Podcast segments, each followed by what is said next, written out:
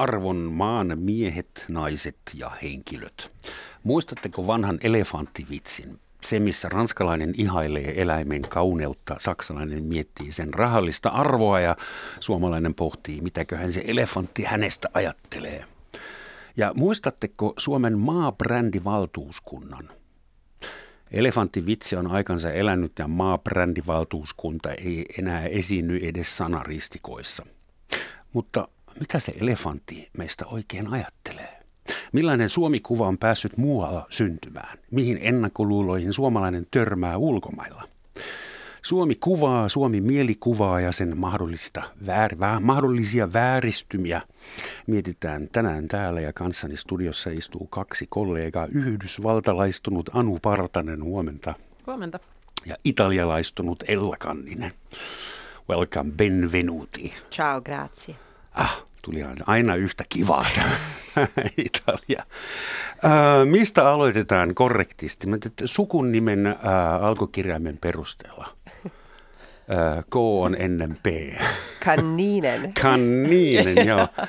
Siihenkö sä törmäät ulkomailla ollessasi, jos se nyt enää ylipäätään on ulkomaa sulle se Italia, että kanninen, nimesi lausuminen? Kyllä, joo. Tämähän on ihan pientä vielä. Eihän italialaiset tiedä, miten tavutetaan, että paino on ensimmäisellä kirjaimella meillä täällä Suomessa ja suomenkielisissä nimissä ja sanoissa, vaan he taivuttaa ulkolaiset sukunimet oman taitonsa mukaan ja oman tietämyksensä mukaan. Mä aina muuten ärsyttää, että Schumacherhan ei ole koskaan Schumacher, vaan Schumacher, koska C ja H peräkkäin on italialaisittain K, niin he eivät puhu Schumacherista, vaan, vaan, vaan tota, eivät taida siis sitä äänettä. Niin, mutta jos sä kuuntelet, kun saksalaiset yrittää epätoivoisesti tilata ruokaansa, gnocchi, gnocchi ja kaikki se on tai vielä... bruschetta. Brusch, bruschetta, se on vielä nolompi, että anta ole. Herkule poirot on herkule poirot ja ainakin suomi kieli. Mutta miltä Ella Kanninen kuulostaa sitten it- italiaksi? Ella varmaan menee aika hyvin. Ella menee, mutta sitten tota, esimerkiksi Toskarassa ja italialaisilla on tämmöinen, mä oon vähän näistä kielistä ki- ki- kiinnostunut, niin siksi avaan vielä pikkasen tätä kielioppia-asiaa, niin on olemassa tämmöinen mykkä H, mikä tavallaan tarkoittaa sitä, että Italian aakkosissahan ei ole Hta, niin kuin meillä. Mm-hmm Eli ne on kaikki lainasanoja, hotelli ja muu. Mutta sitten heillä on tämmöinen kumma tapa laittaa se H sinne, minne se ei kuulu. Eli minä olen kirjoitettuna monta kertaa hella. Hella? Joo. Ja sitten wow. siitä tulee hauskoja vitsejä, kun mä kerron heille, että mitä se hella tarkoittaa. No. Eli he haluaa laittaa sen H siihen een eteen, koska heidän mielestään siihen se kuuluu. He sanoo ella, mutta mm. he kirjoittaa hella suomen kielellä voi tapahtua hyvinkin luovia väärinymmärryksiä Juu, sen yhden takia. Juu, ei tarvitse mennä kuin Viroon, niin tapahtuu jo. Mutta siis niin kuin Italiassa voisi kuvitella, että vallassa oleva mielikuva Suomessa alkaa kylmyydestä. Onko se totta? No joo, jos mennään Finlandia asiaan. on yhtä paljon kuin kylmää ja jäätä. Joo, ja, ja, ja, ja kaikkea pääasiallisesti positiivista. Suomikuva Italiassa on erinomainen. Mä tietysti toivoisin, että tämä Suomikuva on jatkuvassa evoluutiossa kaikkialla maailmassa, koska sehän on tylsää, että se jämähtää jonkinlaiseksi ja sit siitä ei mitenkään pääse e-, e-, eroon.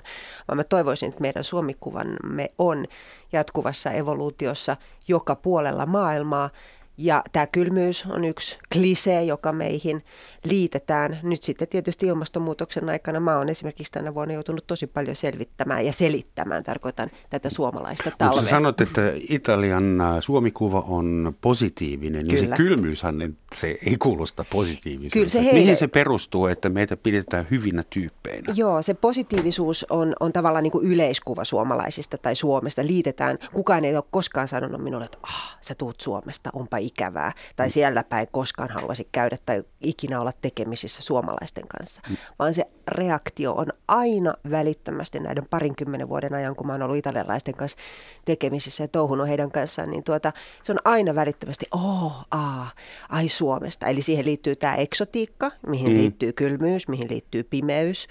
Ja, ja sitten ennen kaikkea se positiivisuus tulee siitä, että meidän yhteiskuntaa pidetään äh, malliyhteiskuntana siis äh, toimivuutensa kannalta. Eli nämä on tietysti merkittävämpiä asioita kuin se kylmyys tai pimeys italialaisten kokonais yleiskuvassa ja mielissä. Että suomalaista ja pohjoismaisia, pohjoismaita ylipäätään pidetään semmoisena hyvin toimivana kokonaisuutena. Tästä seuraa myös se, että Pohjoismaat niputetaan Italiassa, italialaisten mielissä usein yhteen. Aa, sä tulet Suomesta, no se onkin kaunis se Tukholma. Ja sitten tavallaan niin kuin näitäkin asioita välillä ärsyntyneenä joutuu sitten myöskin. Italiassa täytyy olla tosi vahva se yhteiskunta, koska siellä on ollut jotain 70 eri hallitusta toisen mm. maailmansodan jälkeen. Niin vain vahva yhteiskunta kestää sellaista. Tämä on muuten hirveän tärkeä pointti, kun mietitään juuri sitä, että – mitä tapahtui vaikka ää, Brexit, mit, mit, mit, mitä tapahtui juuri niin kuin tuolla Iso-Britanniassa. Et Italiassa, siis sehän olisi jo monta kertaa, sehän on ollut siis murenemassa ja sitä paitsi ennen vielä näitä hallitu, ha, erilaisia hallituksia ja tätä modernia aikaa. Siis Italian läpihän on laukanneet eri ilmansuunnista kaikki mahdolliset mm. kansat, mm. espanjalaiset, ranskalaiset jo. Ja siellä Berlusconit. Se, Berlusconit monistettuina. Eli, eli totta, kyllä, kyllä se maa on ollut monta kertaa semmoisessa tilanteessa, että se olisi voinut mureta ja hävitä, mutta mm. ei. Loistava aasinsilta, kiitos. Toinen perinteinen maahanmuuttokulttuuri, Pohjois-Amerikka. Anu, sä oot kirjoittanut äh, itse asiassa englanniksi, kirjoitit äh, Pohjoinen Suomen teoria kaikesta niminen teos, ja sitten sä sait itse suomentaa sen tai olla mukana suomentamassa omaa kirjasi ja äidinkielellesi. Joo. Harvinaista herkkua. Ja tämä kirja, Pohjoinen teoria kaikesta, on äh, lyönyt niin hyvin läpi siellä Pohjois-Amerikassa, että muun muassa presidenttiehdokas Bernie Sanders löysi sen ja alkoi ottaa siitä viisauksia. Twiittasi esimerkiksi Finland is not a utopia, että Suomi on mahdollinen. Miten sä selität tämän sun kirjan menestyksen siellä? Mihin sä osuit tällä No tästä tulee heti mieleen sellainen, mitä usein Amerikassa toistellaan, tai ehkä maailmassakin kliseinen sitaatti, että mikään ei voi pysäyttää ideaa, jonka aika on tullut. Mm. Ja mä sanoisin, että mä itse muutin Yhdysvaltoihin 2008, eli mm. just oli ollut talouskriisi. Yhdysvallat meni siinä vähän edellä, ja silloin kun mä muutin sinne, niin siellä oli aika katastrofaalinen tilanne monella tapaa, ja sitten Suomessa ehkä vasta seurasi vähän myöhemmin. Mutta että silloin kun mä muutin sinne, niin, niin ensimmäinen asia, minkä mä huomasin, että ihmiset tiesi Suomesta, oli koulutusjärjestelmä. Se oli mulle yllätys no, silloin, koska Suomessa vaikka PISA oli jo alkanut niin kuin jo vuosia aikaisemmin, Suomi on alkanut menestyä hyvin, niin Suomessa ei ehkä silloin vielä ollut niin oivallettu sitä, että miten paljon se kiinnostaa ulkomailla. Ja se oli mulle tosi yllätys. Ihmiset kysyi multa aina, että aah Suomi, että no millaista siellä koulussa, että sulla on ollut varmaan tosi hyvä peruskoulu. Ja minä tietenkin olen siis nyt 45-vuotias, eli olen käynyt koulua niin kuin 80-luvulla peruskoulussa. Enkä muistele, että se olisi ollut mitenkään hirveän hyvä. Joten tämä oli mulle niin kuin sellainen yllätys. Mä olin, että no ei se nyt mun mielestä niin kauhean erityistä ollut, että oli vähän kummallisia opettajia, mitä ikinä. Mutta sitten mä rupesin sitä miettimään sen takia. Ja itse asiassa rupesin itse perehtymään Suomen koulutusjärjestelmän peruskoulun kehitykseen sen jälkeen vasta enemmän. Koska useinhan se on mm. niin, että kun mä ollaan siinä lähellä ja mulla ei siinä vaiheessa ollut itsellä lapsia, mä en enää käynyt kouluun, niin mä en ollut kauheasti sitä miettinyt. Mutta sitten mä aloin sitä miettimään, selvittämään. Ja ihan niin kuin itsellenikin yllätyksenä tämä ehkä osoittaa sen, miten miten me ei usein just omaa maatamme ja sen kehitystä katsota niin läheltä, mutta tajusin, että suomalainen peruskoulu todella on muuttunut ja kehittynyt 90-luvulla sen jälkeen, kun mä olen siitä koulujärjestelmästä lähtenyt. Ja sitten mä myös oivalsin sen pikkuhiljaa, kun opin tuntea Yhdysvaltoja enemmän, että siellä koulujärjestelmä on katastrofaalinen tällä hetkellä. Et siellä on jotain valtavan hyviä julkisia kouluja, mutta siellä on hirveä epätasa-arvo. Ihmiset on kauhean huolissaan siitä, että onko niiden lapsi hyvässä koulussa. Ja nämä kaksi kohtas, tämä, että Suomessa se oli kehittynyt ja Yhdysvalloissa se oli ikään kuin romahtanut. Ja mulle tämä oli molemmat oli vähän niin kuin uutta tietoa, koska en ollut niin tuntenut Yhdysvaltojen kautta miettinyt sitä suomalaista koulutusta, mutta kun aloin sitä miettiä, niin siitähän se sitten lähti, että tämä mun koko kirjaprosessi, kun mä aloin sitten miettimään sitä, että ahaa, joo, että Suomi, sitä, se näyttääkin tältä ulkomailta ja itse asiassa se ei ehkä näytäkään ihan siltä oikeasti, mitä mä olin ajatellut liittyen tähän, että jämähtää maakuva. Niin musta usein meidän oma kuva jämähtää. Suomalaisethan edelleen usein ajattelee, että me ollaan niinku köyhiä, me ollaan semmoinen pieni maa, jonka ei kannata mihinkään mm. sekaantua. Ruotsi on rikas, mutta meillä Suomessa ei ole varaa siihen ja tähän ja tohon. Mm-hmm. Ja sitten kun sä katsot mitä tahansa niin tilastoa, niin herra jästäs, Suomihan niin bruttokansantuottaja tai maailman rikkaimpien maiden joukossa, mutta me ei olla sisäistetty sitä. Meidän identiteetti on edelleen köyhän vielä, maan Suoma, Suomessa toitotetaan aina, että meille ei koskaan muutu mikään. Ja se on ihan, ihan sataprosenttinen valhe. Koko Todella, ajan kaikki ihan muuttuu ja hyvin muuttuu. nopeasti. Joo. Mistä se johtuu, että Yhdysvalloissa, on itse törmännyt pari kertaa siihen, että Yhdysvalloissa on niin paljon ihmisiä, jo, kun he saavat tietää, että meillä on täällä pakollinen sairausvakuutus. Pohjoismaissa ja Suomessa, että se on heidän mielestä ihan hirveätä. Sehän on jo silkaa kommunismia ja fasismia, että kuinka semmoista voi sallia, että on pakko olla vakuutettu. No, Et mistä, mistä se niin. johtuu, että, että se menee niin hankalasti kaupaksi siellä Obamacare ja No, semmoiset? tämäkin on minusta superkiinnostavaa, että vaikka me ollaan niin kovin globalisoituneita ikään kuin ja kansainvälisiä ja internet ja katsotaan telkkaria ja muuta, mutta siitä huolimatta jokaisella maalla on hyvin vahva semmoinen oma kulttuuri ja tausta ja ajattelutapa ja paljon sellaisia ikään kuin yleisesti hyväksyttyjä totuuksia, jotka kaikki on sisäistänyt. Ja Yhdysvalloissa yksi, mikä on super ihailtavaa, on se, että ne keskittyy aina vapauteen, vapaus, ja vapaus heille tarkoittaa yksilövapautta, ja se tarkoittaa sitä, että jokaisella on vapaus valita täsmälleen esimerkiksi jokaisen sosiaalipalvelun, ja se kulminoituu tässä terveydenhuollossa siihen, että, joka, että minulla pitää olla vapaus valita lääkärini. Kukaan valtion byrokraatti ei tule sanomaan mulle, että missä mä menen lääkäri. Ja siinä he ajattelee ehkä jotain semmoista niin neuvostoliittolaista systeemiä. Ja se on ehkä se, minkä takia heille lähtökohtaisesti se ajatus siitä, että, että valtio tai kunnat pyörittävät terveydenhuoltoa ja sanovat, että tässä on terveysasema ja sinä kuulut tähän terveysasemaan, niin on heille ihan semmoinen, että ei, ei, missään tapauksessa siellä nyt joku byrokraatti päättää minun puolestani, että minä haluan valita. Ja tämä on musta ihailtava. Ongelmahan on se, että käytännössä terveydenhuolto on niin valtavan monimutkainen, niin valtavan kallis järjestelmä, että ei oikeasti yksittäinen ihminen pysty kuitenkaan sit valitsemaan, vaikka se periaate teoriassa olisi näin, niin eihän amerikkalainen oikeasti pysty valitsemaan täysin lääkäriään, koska vakuutusyhtiö Ensinnäkin yksityinen siihen pitää olla sen. varaa. Siihen pitää olla varaa. Niin. Monille ei ole varaa, mutta se myös sitten, että vaikka heillä on niin yksityisiä sairausvakuutuksia, jotka ikään kuin mukaan antaisi sen vapauden, niin tosiasiassa siis vakuutusyhtiöllä on rajallinen määrä lääkäreitä heidän siinä verkostossaan ja se on hyvin monimutkaista ja ei se toteudu käytännössä. Mutta se teoria ja se ajatus on niin vahva siitä, että minä päätän ja mikään niin kuin byrokraattihallitus ei tule sanelemaan. Mitä sä luulet, kuinka hyviä mahkuja on Bernie Sandersilla, äh, kun sillä on paketissa tarjottavana pohjoismainen yhteiskuntamalli? Kuinka kuumille kiville tämä konsepti mahdollisesti osuu siellä vai joutuuko Bernie Sanders entistä enemmän kommarin valoon ja syrjäytyykö hän tällä? No siis pohjoismainen mallihan nyt on kuin kuumille kiville Yhdysvalloissa monille ihmisille, ei kaikille, mutta ehkä niin kuin puolelle väestöstä. Ja se liittyy just siihen, että Pohjoismaat, että kun katsoo, miten ne on muuttunut, ne on vaurastunut, ne on vauraita maita, ne on kuitenkin markkinatalouksia, tulee paljon menestyviä yrityksiä samaan aikaan kaikkien tutkimusten ja tilastojen mukaan. Niin kuin meillä on tasavertaista ja ihmisillä on hyvä terveys ja hyvä elämä. Niin se on yksi asia ja sehän on se, minkä takia Bernie Sanders on osin nyt niin vahvoilla, että ihmiset on oivaltanut, että ei se nyt ole mitään kommunismia, vaan että se voi olla järkevä tapa järjestää yhteiskunta. Mutta toinen puoli on, mikä mun mielestä on ollut taas sit todella vir- niin kuin vahingollista, on se, että se Bernie on julistautunut sosialistiksi. Koska kyllähän nyt puoli Amerikkaa sitten, kun niille sanoo, että no toi on sosialisti kommunismi, minä ajattelen Venezuela, ajattelen Neuvostoliittoa, eikä ikinä tule äänestää sitä. Joten jää nyt sitten nähtäväksi, miten se menee. Että Me Skandinaviassa oikeistolaisetkin kannattavat terveyskeskuksia. Siihen ei tarvita sosialismia. Kun te olette molemmat naisia, mm. tuli mieleen, että Suomihan on myös tämmöinen NS-naisparatiisi. Miehen on aina kiva ulkomailla kertoa kaikille meille toi tasa-arvohomma. Me pojat, me ollaan hoidettu tasa-arvohommat loistavasti siellä Suomessa. Ää, kuinka totta se on?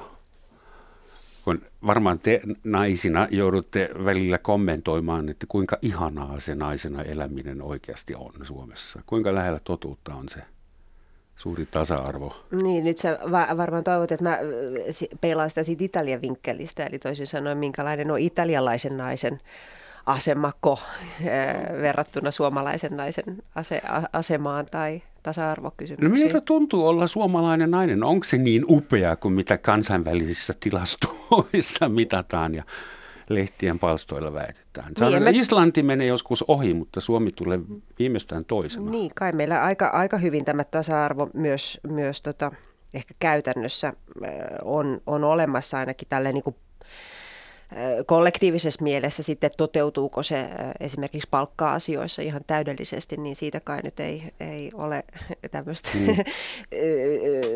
yleistä mie- mielipidettä tai ko- konsensusta, mutta tota, En mä tiedä, mulla on ollut helppo olla naisena joka puolella maailmaa. Mä en tiedä, johtuuko se siitä, että mä oon aika pitkälti naisten kasvattama ja, ja naisten ympäröimänä ollut myös niin kuin nuoruudesta saakka, että mä en ole tavallaan myöskään tuolla Italiassa liikkuessani joutunut onneksi koskaan taistelemaan naisten oikeuksieni puolesta tai kohtaamaan tilanteita, joissa, joissa mä olisin ollut epämukavassa tilanteessa. Mutta tietysti niin kuin tässä valossa – eri mitu-liikkeiden ja muiden valossa, niin tämähän on hyvin ajankohtainen asia ollut erityisesti myös Italiassa, jossa tällä hetkellä esimerkiksi on todella isot kampanjat lä- parisuhde- ja lähisuhdeväkivaltaa vastaan. vastaan. Mm. Ja, ja mä en tiedä, onko meillä Suomessa, meillä aivan varmasti on myös näistä tilastot ja, ja, ja, ja no. niin kuin ongelma, ongelma myöskin olemassa, mutta onko tämä meillä vielä noussut tavallaan yhtä suureksi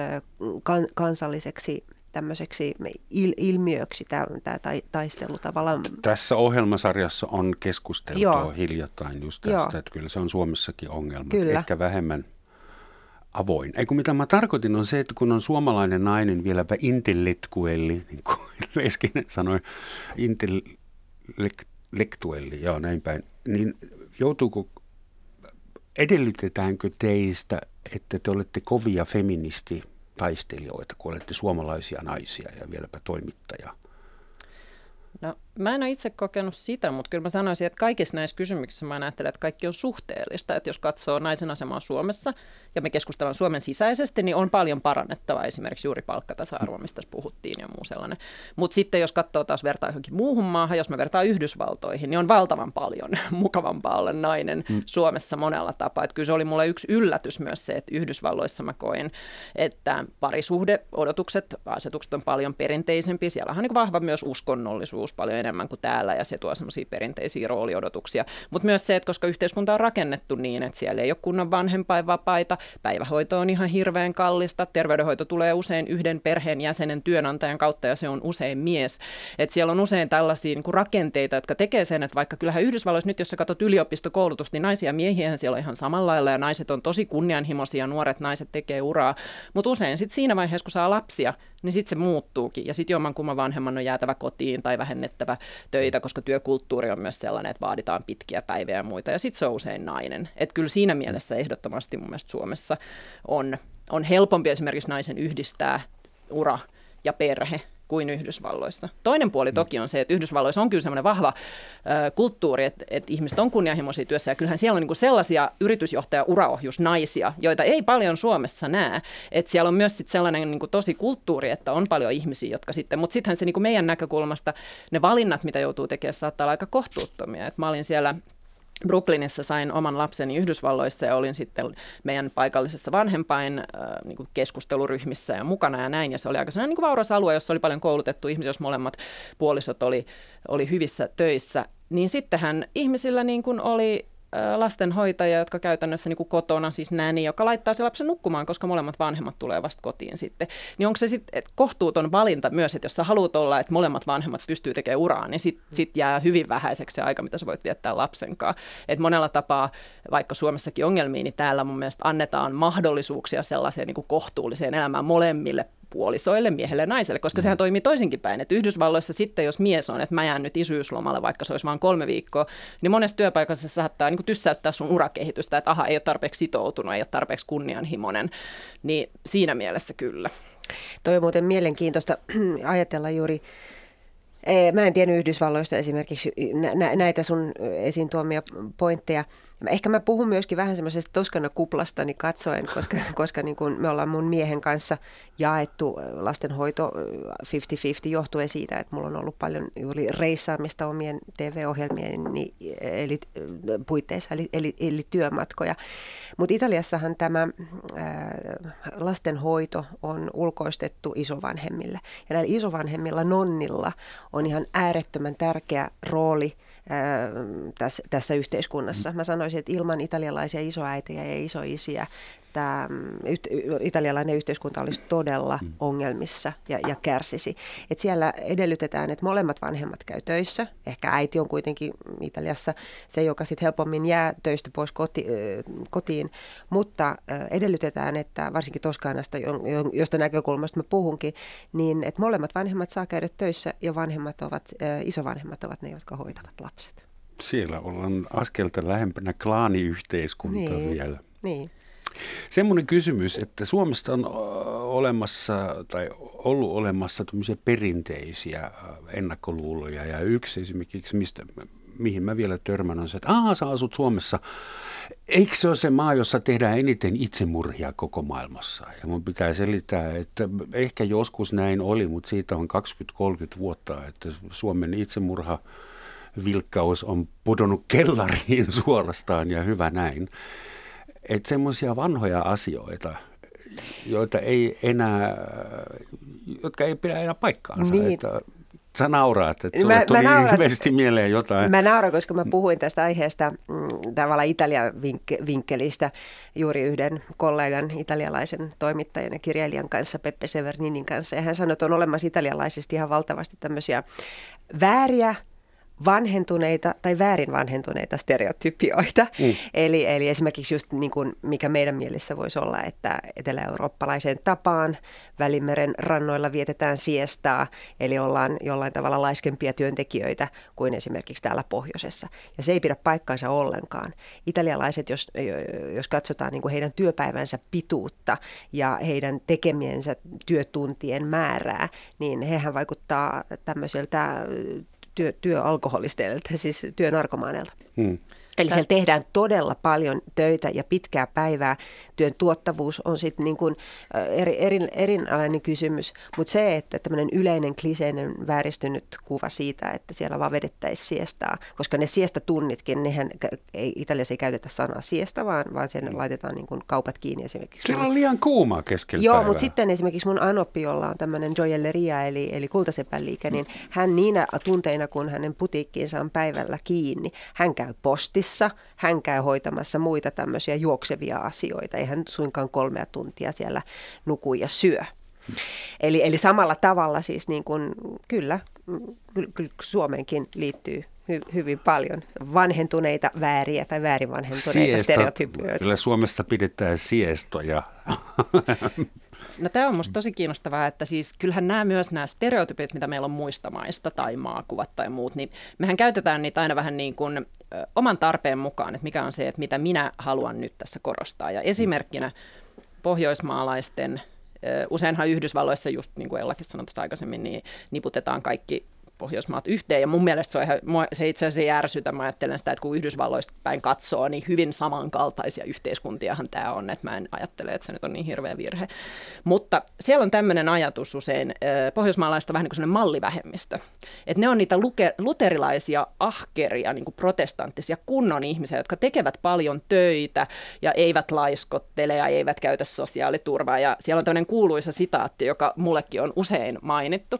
Milton Friedman oli siis tämä kuuluisa amerikkalainen äh, libertaari-tyyppinen taloustieteilijä. Ja hän oli, hänelle oli joskus joku sanonut sitten, tämä tapahtui sitten ehkä joskus jo 60-luvulla tai 70-luvulla, että että niin, että meillä joku pohjoismaalainen, että näin, että meillä Pohjoismaissa siis ei ole köyhyyttä niin kuin verrattuna Yhdysvaltoihin. Ja hän oli sanonut, että no se on kiinnostavaa, koska meillä Yhdysvalloissa pohjoismaalaisten keskuudessa ei myöskään ole köyhyyttä. Eli siinä on vähän tämmöinen osin ehkä rasistinen ajatus siitä, että, että on jotain vähemmistöjä, kuten nämä valkoiset hyvät pohjoismaalaiset, mm-hmm. jotka tekevät töitä. Ja sitten se implisiittinen ajatushan on sitten, että sitten meillä on näitä jotain muita, jotka usein ovat esimerkiksi sitten amerikkalaisessa ajattelussa mustia tai jostain muuta, jotka vain ovat ovat laiskoja, ja sehän on tosi ongelmallista kumpaankin suuntaan, että jos nostetaan joku stereotypia, että nämä on tämmöisiä hyviä ja nämä on huonoja. Mutta sitten toisaalta sitten toinen puolihan tietenkin Yhdysvalloissa usein keskustelussa on, että, että niin on ne siellä vaan ovat koko ajan lomilla ja laiskottelevat ne pohjoismaalaiset. Eihän siellä mitään kunnon bisnestä synny tai innovaatioita tai mm. mitään, mm. kun joutuvat yritykset antamaan vanhempainvapaita ja muuta. Ja nämähän on siis ristiriitaista keskenään. Että välillä ollaan, että tässä nämä ahkerat, hyvät työtä tekevät ihmiset. Mm. Ja välillä ollaan, että se yhteiskuntahan on ihan kohta romahtamassa, koska siellä ei tehdä kunnolla töitä ja pitää maksaa liian korkeaa palkkaa ja muuta. Että sitten niitä vähän silleen käytetään ristiin. Samoin me tehdään esimerkiksi Venäjän kanssa. että mulla on tässä tutkimustuloksia, ja ne on aika huvittavia siinä mielessä, että ää, Suomikuva Venäjällä on erittäin hyvä – vaikka sitä ei ehkä luulisi täällä, koska meidän Venäjäkuva on, on monitahoinen ja aika monellakin tavalla huono, että siellä on ongelmia, liian pitkiä matkoja, homofobia, mm. krim, kriisiä, sotaa ja mitä vielä, korruptiota ja kaikki, mutta venäläisten kuva meistä tsuhnoista on hyvin positiivinen. Ei se mua yllätä. Mua, mua se yllättää. Okay. Mä olisin jotenkin luullut, että kun toinen ei tykkää toisesta, niin se menee, menee kumpaankin suuntaan. Että, mutta miksi ei sua yllätä? Ei se mua yllätä. Miksi, miksi venäläisillä pitäisi olla lähtökohtaisesti negatiivinen kuva meistä? On tämä hyvä turistimesta Helsinki. Niin, ja, ja, mutta tässä myöskin mun mielestä on niin kuin kysymys siitä, että kuinka hyvin ää, joku tuntee toisen maan pystyäkseen sanomaan ää, positiivista tai negatiivista. Mua on yllättänyt esimerkiksi se, että mulla on paljon ruotsalaisia ystäviä, tuttuja, jotka eivät koskaan ole käyneet Suomessa, jotka eivät ylipäätään tunne Suomesta juuri yhtään mitään. Ja, ja ei heillä ole, heillä on aika neutraali kuva Suomesta. Ei ole tullut keskusteluksi, onko, onko se tota, sen kummemmin negatiivisempi tai positiivisempi. Heillä on melko neutraali kuva. He on hyvin uteliaita. Jos mä esitän heille kutsun, kuten olen esittänyt göteborgilaisille kavereille, niin, niin he tulee ilman muuta koska he eivät ole koskaan käyneet Suomessa, eivätkä he seuraa millään tavalla Suomen asioita. Yllättyvätkö niin, he sitten, kun näkevät, että meillä on ruotsinkielisiä kadunkylttejä Kyllä, varmasti. Voisin kuvitella. Tämä on musta ihan sama. Mä oon saman huomion tehnyt, koska, koska mehän ajatellaan hyvin vahvasti, että me kuulutaan Pohjoismaihin ja me seurataan tosi paljon Ruotsia. Aina katsotaan, mitä Ruotsi ensin tekee ja verrataan itseämme Ruotsiin ja he ei tee samoin. Ja itse asiassa silloin, kun mä tota, aloin tästä kirjoittaa enemmän, mä kirjoitin amerikkalaisiin lehtiin Pohjoismaista ja näin. Ja sitten tässä on tämmöinen terminologia-ero myös, että esimerkiksi Amerikan englannissa usein sanotaan, että Scandinavian, mm-hmm. kun puhutaan koko Pohjoismaista. No mä itse olen sitten puhunut tästä Nordic, koska totta kai me täällä tiedämme, että kaikki heti raivostuvat, jos puhutaan Skandinavian Skandinaaviasta ja siihen liitetään Suomi, koska Suomi ole Skandinaavia. Mutta tämähän toimii myös sitten Pohjoismainen sisällä, että aluksi kun mä olin kirjoittanut muutamia juttuja amerikkalaiseen mediaan ja siellä sitten ehkä joku editorialla laittanut otsikon, jossa mainittiin, että Scandinavian countries sitä ja tätä ja sitten itse jutus oli kuitenkin Suomi mukana. Ja mä itse en silloin ajatellut aluksi, että no sillä on niin paljon merkitystä, koska Amerikan Englannissa he kuitenkin käsittää, että se on se koko alue. Mutta mä sain aika paljon viestejä ruotsalaisilta ja muilta, ja ne oli vähän sellaisia, että ensinnäkin tietenkin, että Suomihan ei kuulu Skandinaavian, mm. mutta sitten myös, että että ajatteletteko te Suomessa kuuluvanne Skandinaavian kiinnostavaa? Siis että he, eivät, he kokivat, että me ollaan niin kuin venäläisiä ja, tota, ja et se, että mä yritän väittää, että me ollaan jotenkin samaa, niin on niin kuin epäilyttävää valheellista. Ja totta kai se kytkeytyy myös tähän kielikysymykseen, että kun mm. Suomella on niin outo kieli ja, ja muilla sitten norjalaisilla ja ruotsalaisilla ja, ja tanskalaisilla on niin kuin jossain määrin ymmärrettävä kieli keskenään, niin he katsoivat, että he on sitä ryhmää. Mutta se on ollut mullekin kiinnostavaa. Just tämä sama, että sitten kun mä Ruotsissakin tein haastatteluja mun kirjaa ja olin siellä paljon, niin ihmiset aidosti kiinnostuneena, ne ei ollenkaan tiennyt, että Suomessa puhutaan ruotsia ollenkaan. Ei mitään käsitystä siitä, että meillä on ruotsinkielinen vähemmistö. Että ai jaa, joo, kiinnostavaa. Ja sitten toisaalta joskus kun mä kerroin, että niin, että meillä on usein myös sellainen aika niin kuin riitaisa keskustelu siitä, että, että monet suomalaiset kokevat, että meillä ei pitäisi olla ruotsia virallisena kielenä, koska historiaa ja kaikkea tällaista, niin sekin oli heille aivan yllätys, että, että ei todellakaan mene niin kuin päittäin se kiinnostus toiseen maahan tai kuva siitä. Saanko mä kertoa tähän väliin? Mä oon opiskellut siis 90-luvun puolivälissä tuolla Tarton yliopistossa ja valmistunut mm. sieltä 99 toimittajaksi. Ja tota, silloin 90-luvun puolivälissä, niin sehän oli hirvittävä eksoottinen paikka opiskella ja, ja siellä oli, oli tota mahtava energiakupli ilmassa uudelleen itsenäistymisen jälkeen.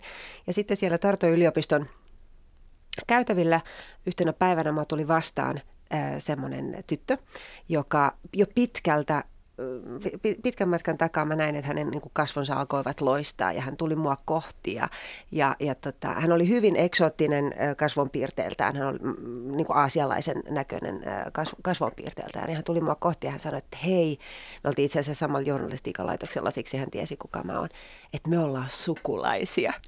Ja, ja musta se oli niin liikis, liikistä, mä sanoin, että ihan totta, että mi, mi, millä tavalla me ollaan sukulaisia minä olen Marielistä.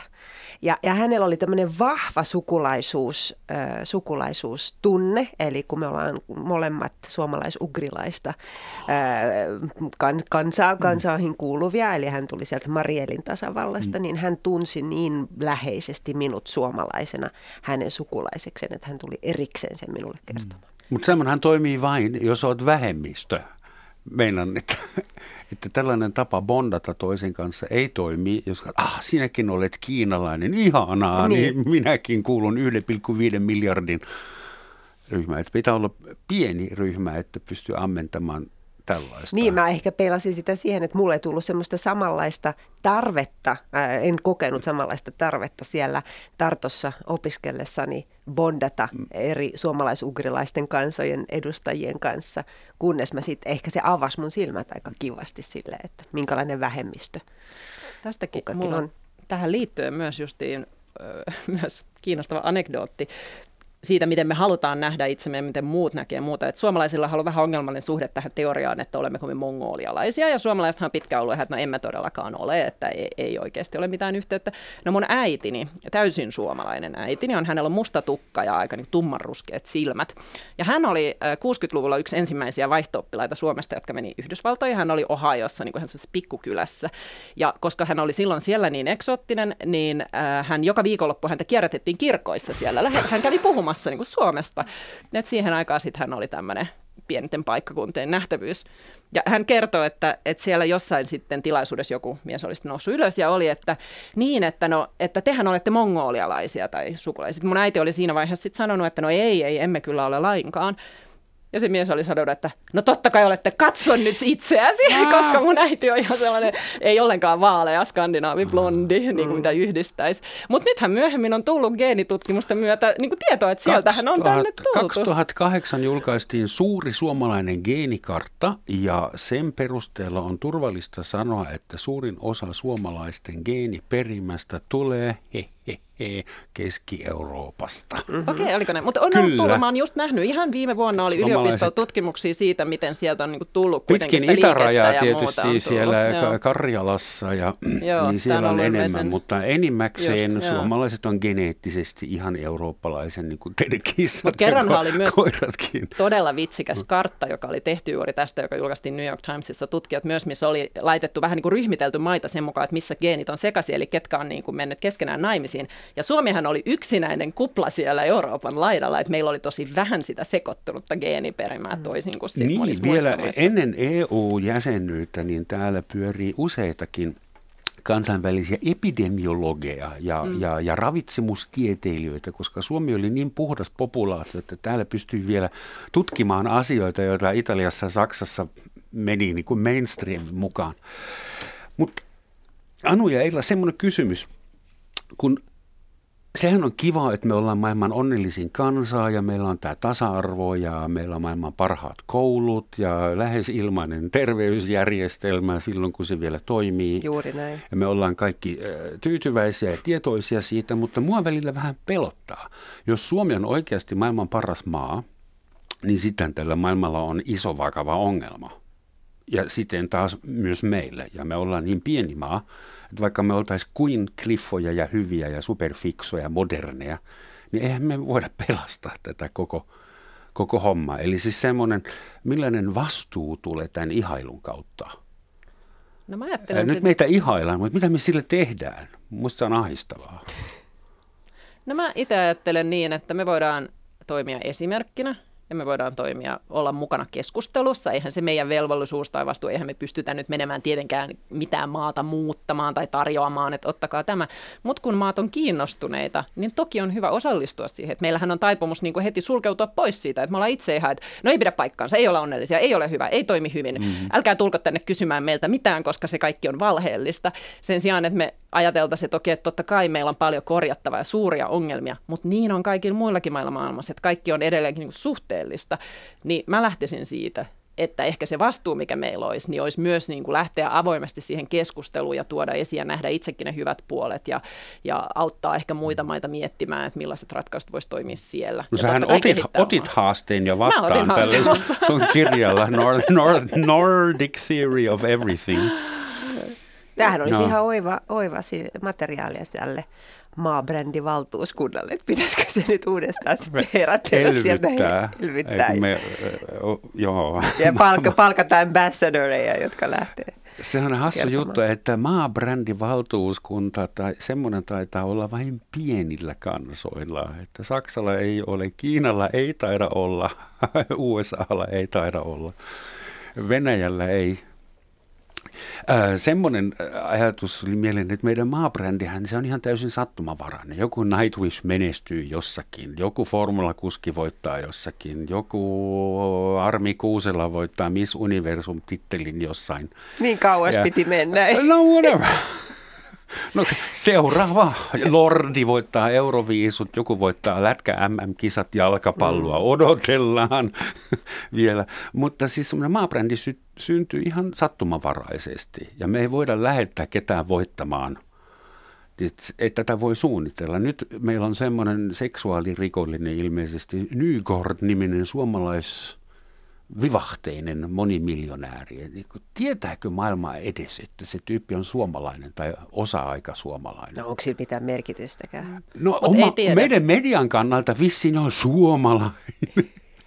Ei, mä kiinnitin kyllä tähän huomiota, kun luin New York Timesissa oli iso tutkiva journalismin artikkeli juuri näistä hänen tota, syytetyistä ja väitetyistä seksuaalirikoksistaan, niin, niin siinä hänestä puhuttiin kanadalaisena.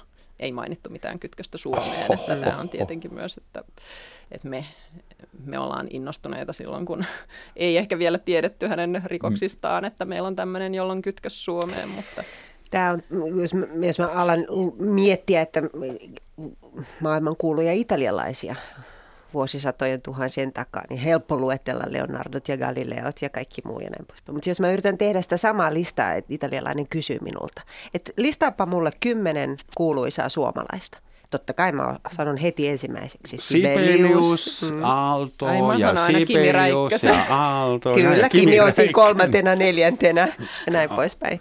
Että kyllä se tavallaan niin kuin semmoista mä en lähtisi tuohon leikkiin ollenkaan niin kuin tavallaan, tai me hävitään se peli tavallaan. Niin, niin mutta siis nimenomaan siksi, että Italias, Italialla on satoja Kyllä. tämän luokan julkiksia ja Suomessa meillä on kourallinen. Ja niin. sen takia Suomen kokoinen yhteiskunta on riippuvainen kourallisista tyypeistä. Ja riippuen siitä, sählääkö ne ulkomailla vai tuoks ne meille lääkärilehtiä ja kunniaa. Mm.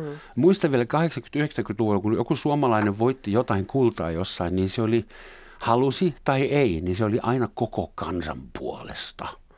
Ja sitten hänelle saatettiin antaa pieni rantatonti mm. kotipitäjässä, oma kotitalon kokoinen. Mm.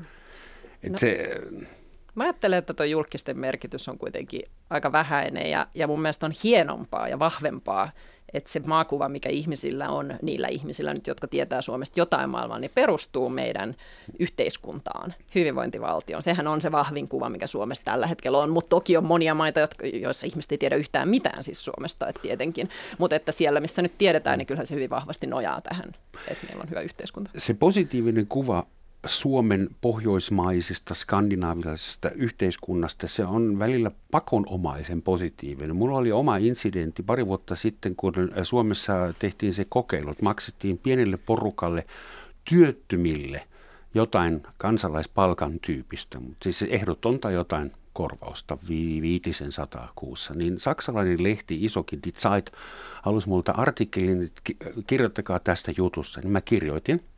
Ja jouduin kirjoittamaan, että ikävä kyllä tämä ei ole ehdotonta kansalaispalkkaa. Ja ensimmäinen ehto on se, että pitää olla työtön voidakseen saada sitä. Eli se on työttömyyskorvaus eri nimellä.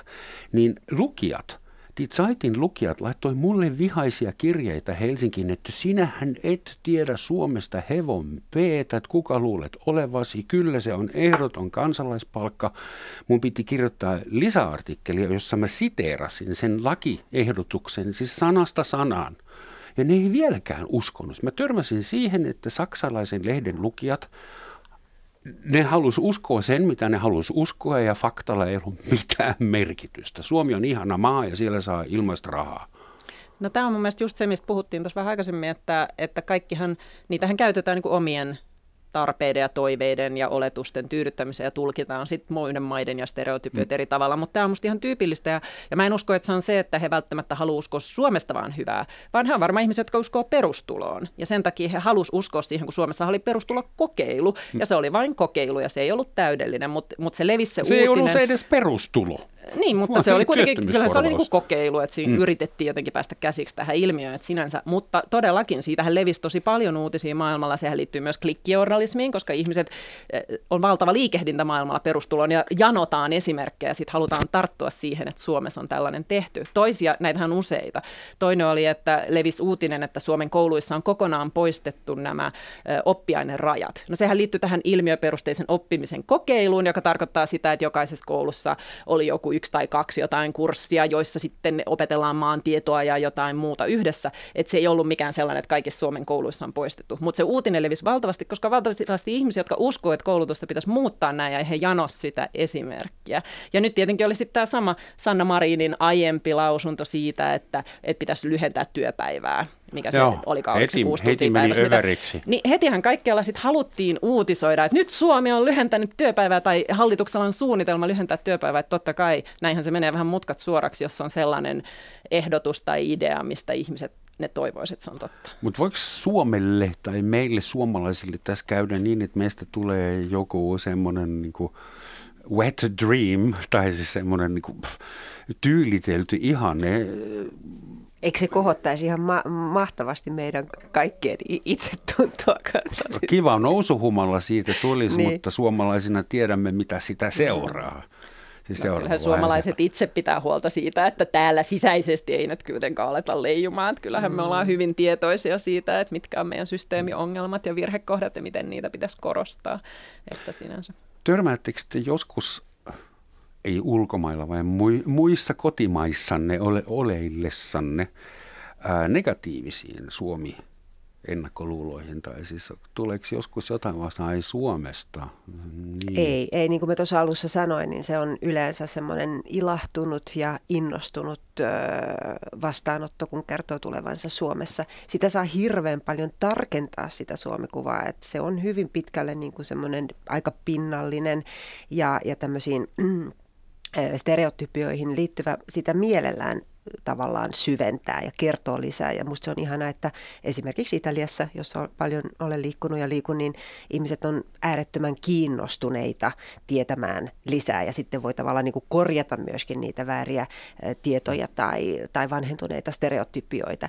Mutta tota, ei oikeastaan koskaan mun kohdalla – missään vaiheessa näiden parinkymmenen vuoden aikana ole tullut mitään semmoista negatiivista, jossa, jossa tavallaan kyseenalaistettaisiin kaikki se, ne juorut, positiiviset juorut, mitä Suomesta tuolla maailmalla liittyy. Mä itse miettinyt, kun italialaiset on äärettömän kiinnostuneita tästä meidän kylmyydestä ja tästä meidän pimeydestä. No, kylmyys jollain tavalla nyt ehkä täällä Etelä-Suomessa saattaa kohta jäädä haaveeksi, mm. myös lumisuus, niin tämä pimeys on nyt meille jollain tavalla, koska se pimeyshän on tavallaan sitten sen maailman onnellisimman kansan jotenkin niin kuin kummallinen vasta, vastakohta, että miten siellä maassa, pimeässä maassa italialaisille valo on niin äärettömän tärkeää, niin vaeltaa tämmöinen pimeydessä tämmöinen maailman onnellisin kanssa. Musta tämä kombo on niinku aika herkullinen jollain tavalla. Eikö Lucia ollut italialainen alun? Santa Lucia. Santa Lucia. Joo, Santa Lucia, kyllä. No mä voin kertoa kyllä, että on tullut itse asiassa Yhdysvalloissahan paljon negatiivisia mielikuvia, jotka liittyy just meidän yhteiskuntaan, että, että menet minne tahansa, missä ihmiset on enemmän republikaaneja tai konservatiiveja, niin he tietenkin usein vilpittömästi uskovat, että A, Pohjoismaat ovat ihan juuri romahduksen partalla taloudellisesti, koska tämä systeemi ei voi kestää. Joo, ne vaan niin ajattelevat, että eihän tämmöinen systeemi voi kestää, missä kaikille jaetaan kaikkea hyvää, että se on kestämätöntä se on selkeästi yksi asia. Sitten toinen semmoinen hyvin yleinen käsitys, mikä ei edes liity välttämättä mitenkään erityisesti heidän negatiivisuus, mutta ihmiset edelleen uskoo, että meillä niin kuin maksetaan 70 prosenttia veroa meidän palkasta, eikä mitään marginaaliveroastetta, vaan että halpa No melkein ottaa. maksetaan. Joo, ei läheskään. Mutta siis, että tämä on sellainen, mikä on jäänyt varmaan sieltä, niin kuin, että Ruotsista 70-luvulla niin ehkä olikin enemmän näin, mutta et, et se tulee usein esiin. Ja sitten sellainen, mikä mua yllätti tosi paljon, ja mikä suomalaiselle oli hätkähdyttävä oli, että kyllä sitten aloin törmätä välillä siihen, että etenkin niin kuin, ei-valkoiset ihmiset, niin saattoi yhdistää, että niin, että te haatte niitä natseja, että te, te taistelitte saksalaisten kanssa että miten. Se on siellä tiedossa. Ja Sitähän on, ei edes joillakin. saksalaiset muista. Eihän se kaikilla ole, mutta se on. Ja, si- ja tässä tulee esimerkiksi tämä sana-asia, että osin sen takia Amerikassa käytetään Scandinavian tietoisesti, koska Nordic sana yhdistyy helposti rodun jalostamisteorioihin, joita tietty eivät tehneet vain pohjoismaalaiset, vaikka mm-hmm. Ruotsissa on myös ollut tämmöinen niin eugeniikkatausta, mutta että Yhdysvalloissa ja muualla silloin, kun maailmalla uskottiin tämmöiseen, niin sitten tämä niin kuin arjalainen, Nordic pohjoinen, race, saksalaisten tai pohjoismaalaisten, niin, kuin, niin se yhdistyy negatiivisella tavalla sellaiseen, että mulle esimerkiksi kerrottiin, että oli yksi tota, ihan tämmöinen yliopiston tutkimuslaitos, jossa tutkitaan Pohjoismaita, niin he oli miettineet tätä, mutta he eivät laittaneet nimensä Nordic, koska he ei halunneet yhdistyä sellaiseen, että he tutkivat jotain tällaista, vaan he laittoivat Skandinavian, vaikka siihen kuuluu Islanti ja Suomi heidän niin kuin siihen tutkimusalueeseen. Mutta tämähän oli mulle heti suomalaisena, he heti, että eihän me erillissota äh, pakon, oma, pakon edessä taistelin saksalaisten kanssa, ei meillä ollut mitään tekemistä sen rodunjalostusopin kanssa, mutta että heidän näkökulmastaan se on silleen, että niin, te olitte Saksan Saksan kanssa taistelitte sodassa.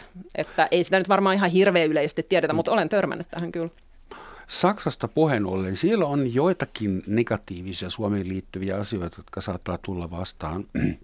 Esimerkiksi just Fortum halusi, äh, tai siis nyt avataan Saksassa uusi hiilivoimala, joka on paljon tehokkaampi kuin se kolme, korvaa kolmea vanhaa, mutta se on niin kuin ylimenoajaksi tarkoitettu. Ja Saksassa kansan on vaikea ymmärtää, että se saattaa olla hyvä idea rakentaa vielä yksi hiilivoimala, vaikka me ollaan lopettamassa koko hiilivoima. Ja, et siinä, niin kuin, että mitä nämä suomalaiset tulee tänne laittamaan meille hiilivoimaa. Tai kun Bohumiin perustettiin Nokian tehdas joskus 2000-luvun alussa ja sitten se siirrettiin Romaniaan, koska se oli vielä halvempaa työvoimaa kuin Saksassa oli, niin silloin oltiin myös vihaisia suomalaisille. Että tehtiin oikein dramaattisia uutisia, että te, te, tekin teidän piti olla maailman ihana, ihanin kansa ja tekin olette itsekäitä kapitalisteja. Ajattelette vain rahaa. Tähän on myös kiinnostavaa just, että on törmännyt myös Yhdysvalloissa siihen, että Yhdysvalloissa on sellainen teoria, että tämä pohjoismainen hyvinvointivaltioajattelu toimii, koska pohjoismaalaiset ovat kaikki yhtä suurta perhettä ja niin kuin epäitsekkäitä. Tämmöinen ajatus myös, että rikkaat Pohjoismaissa ovat valmiita maksamaan korkeita veroja auttaakseen köyhiä, koska olemme kaikki valkoisia, koska olemme kaikki luterilaisia, koska koemme kaikki olevamme niin kuin yhtä perhettä ja haluamme auttaa toisiamme. Ja Yhdysvalloissa tämmöinen malli ei tule toimimaan, koska siellä on niin paljon ihmistä eri taustoista, eri uskontoja ja muuta ja eivät koe samanlaista yhteenkuuluvaisuutta. No tietenkin omasta näkökulmastani ajattelen tietysti, että no meillä on ollut repivä, hirveä sisällissota. Seura- seuraa meidän poliittisia keskusteluja, niin kuin, että, että pitääkö meillä tämä vaikka perussuomalaiset ja vihreät toisistaan, että perustuuko se, jotainhan siinä voi toki olla niin kuin historiallista ja kulttuurisesti voi olla helpompi rakentaa yhteisiä systeemiä, jos on yhteinen tausta, mutta että kyllä mä aina sanon, kun mä Yhdysvalloissa puhun, että pohjoismaalaiset ja suomalaiset on aivan yhtä itsekäitä kuin kaikki muutkin ihmiset maailmassa, että ei me olla jotenkin poikkeuksellisen epäitsekkäitä ja hyvän tekeväisyyteen taipuvaisia. Välillä Suomi-kuvaa oikeasti siis konstruoidaan tai siis niin feikataan ihan täysin pystyyn. Mä törmäsin semmoisen pienen tiedonpätkään, että Radio Pakistan aina välillä uutisoi Suomesta mm-hmm. mielenkiintoisia asioita. Ja äh, Radio Pakistan esimerkiksi tiesi kertoa, että Suomessa ollaan todella tuhdisti Intian vastaisia. Mistä Joo, että meillä on täällä Suomessa harvaa se päivä Intian vastaisia äh, mielenosoituksia kadulla. Oho. Mistä se on lähtenyt liikenteeseen? Äh, koska kuka tahansa, joka on Intian, Intiaa vastaan, onko pakistanilaisten mielestä hyvä tyyppi. Eli me saatiin, en mä tiedä mistä se, se lähti. Ja, ähm, aivan erityisen kiihottavan tästä uutisoinnista teki sen, että äh, siis ulkoministeri Timo Soinin kanssa täällä osoitettiin mieltä Intiaa vastaan kuulemma. Ja silloin, kun tämä uutinen tuli, niin Timo Soini oli ollut jo puoli vuotta eläkkeellä ministerin pestistä, eli ajankohtaisuus, sekin on vähän heikko siellä. Yksi filipiniläinen Lucinda, joka tuli Suomeen, katsotaan, että häntä yllätti ennen kaikkea sitä, että se, että täällä meillä Suomessa ei kuriteta lapsia fyysisesti – ja se oli Lucindan mielestä kyseenalainen. Koska Ainakaan se, julkisesti. Totta, joo. Mutta mun mielestä siinä on kyllä aika iso ero. Että Suomen yhteiskunta on, on ei-taktiili, epäfyysinen. Täällä kosketellaan täällä kosketellaan muutenkin hyvin vähän. Ja nyt näinä mm. koronakevään aikoina niin, niin erityisesti, erityisesti vähän. Totta kai voin kuvitella, että tämmöisestä filippiniläinen, oliko se filippiniläisestä Joo. näkökulmasta, niin, niin hyvinkin varmaan tuntuu oudoltakin. Ei se, että lapsia ei kuriteta, jos, jos se, se oli hänen, hänen yksittäinen mielipiteensä, mutta ylipäätään mm. tämä meidän niin kuin, hajurako toisiin ihmisiin. Mm. Ja, ja, ja Italiassakin ja tuolla Keski-Euroopassahan aina aloitetaan pääosin äh, poskisuudelmilla ja, ja se hajurako ja se, tavallaan se oma, oma mukavuusalue siinä ympärillä, niin tota, se on paljon pienempi. Tai siis, että ihmiset on läheisemmin keskenään tekemisissä. Mm. No sen voi selittää ihan matemaattisesti, jos 5 miljoonaa Juuri tässä näin. tilassa, 50 miljoonaa samassa tilassa. Juuri niin... näin. Juuri näin. Sitten Italiassa käytetään paljon enemmän ääntä, siellä puhutaan, se on puhe, vanha puhekulttuuri. Ja, ja, ja, ja mä kuulen ja näen monta kertaa, kun lapsille karjutaan tai, tai, tai heitä ojennetaan ää, tota, kovalla, kovalla äänellä, mutta ei se ole siellä mitenkään big deal. En mä mm. kyllä myöskään Italiassa näe, että lapsia kuritetaan. Ehkä Pepulle saatetaan lä- läiskästä jossain vaiheessa, on nähnyt muutamia tämmöisiä, mutta en voi Siitä san... tulee Suomessa varmaan jo vankilatuomio ehkä, ehkä, tai sitten suomalaiset tekee sen ö, piilossa. Salaa. En tiedä. Muutama minuutti aikaa jäljellä. Mitäs me tehdään täällä upealla Suomikuvalla, mitä me ollaan osittain rakennettu, osittain se siunaantui meille sattumavaraisesti, putos syliin, osittain se on kovi, kovien töiden tulosta, yksilöiden saavutuksia. Mitä me tehdään sillä? Mihin me tästä ylläpidetään sitä mahdollisimman hyvin? No vähän surullinen asiahan on se, että mehän toivotaan ja tarvitaan koulutettuja työntekijöitä tänne. Siinähän tämmöinen hyvä kuva yh- hyvästä yhteiskunnasta auttaa. Mutta sitten tosiasiahan on, että kun tänne muuttaa, jos ei puhu suomen kieltä, niin voi olla aika vaikea toimia. Voi olla vaikea saada töitä, jos ei niitä valmiiksi on, vaikka olisi koulutettu ihminen. Voi olla kokea, että on vaikea toimia terveydenhoidossa tai päivähoidossa tai muualla. Sitten se yllättäen voikin olla niin, että se on samaan aikaan totta, että meillä on hyvin toimiva yhteiskunta, jos osaat toimia tässä yhteiskunnassa. Mutta jos se tuut ulkopuolelle tänne, niin se ei näyttäydykään yhtään niin onnellana ihan niin kuin monista tällaisista käytännön syistä ja kielisyistä ja muista. Niin kyllähän yksi kysymys sitten on, että, että jos me halutaan tänne uusi ihmisiä, jotka on koulutettu, jotka tekee töitä, jotka auttaa meitä pitämään pystyssä tätä systeemiä, niin kyllähän meidän sitten täytyisi miettiä sitä, että miten me tehdään, että se käytäntö, kun he tänne tulee, niin vastaa sitä, mikä on se suomalaisen, suomea puhuvan suomalaisen kokemus tästä systeemistä. Ehdottoman samaa mieltä. Ja tässä meillä on kyllä paljon työtä. Mä olen aivan sataprosenttisen varma, että meille olisi tulossa tulijoita siitä huolimatta, että meillä on kylmää ja pimeää, mutta se, että täällä sitten eteenpäin nopeasti eteneminen niin, että ihminen saa ne arkirutiinit pyörimään normaalisti ympärillä, joka lisää sitä hyvinvointia, niin siinä on kyllä paljon tekemistä. Tästä kotouttamiskulttuurista voitaisiin keskustella erikseen joskus. Anu ja Ella, koska mä oon vähän sitä mieltä, että minä en olisi ikinä oppinut suomea, jos joku olisi käynyt kotouttamassa silloin. Mut jätettiin rauhaan ja mä sain ihan itse oivaltaa ja löytää pikkuhiljaa. Tähän on hyvä lopettaa. Suuret kiitokset. Menkää ja levittäkää hyvää suomikuvaa Amerikkaan ja Italiaan. Yksi meidän kollega, joka hänkin viihtyi paljon ulkomailla ja on jättänyt ison jäljen, myös hiilijalanjäljen, on Renni Harlin, suomalainen elokuvaohjaaja. Ja hän viljelee semmoista suomikuvaa, sitaatti. Suomessa akateeminen loppututkinto on ensimmäinen asia, mitä lapsilta odotetaan. Näin Renni Harlin. Että hankitaan semmoinen. Kiitos ja moi.